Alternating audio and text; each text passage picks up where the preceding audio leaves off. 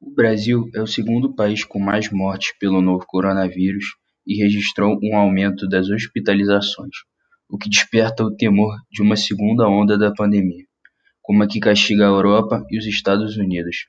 A média de óbitos, que tinha superado os mil por dia entre junho e agosto, caiu para 350 na primeira semana de novembro, mas nos últimos dias tem superado as 500 mortes diárias.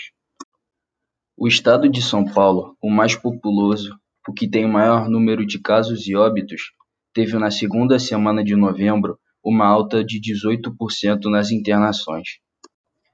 Depois das quarentenas parciais, decididas após os registros dos primeiros casos em fevereiro, a população foi relaxando o confinamento e hoje vive quase normalmente, como se o vírus tivesse desaparecido.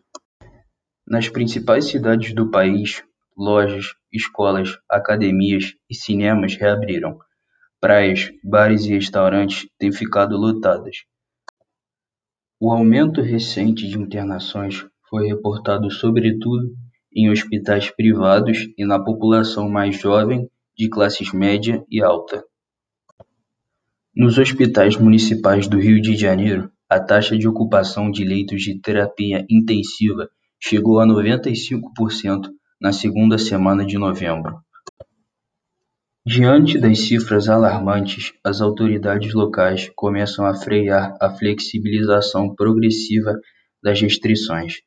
O Brasil já ultrapassa as 170 mil mortes por Covid-19.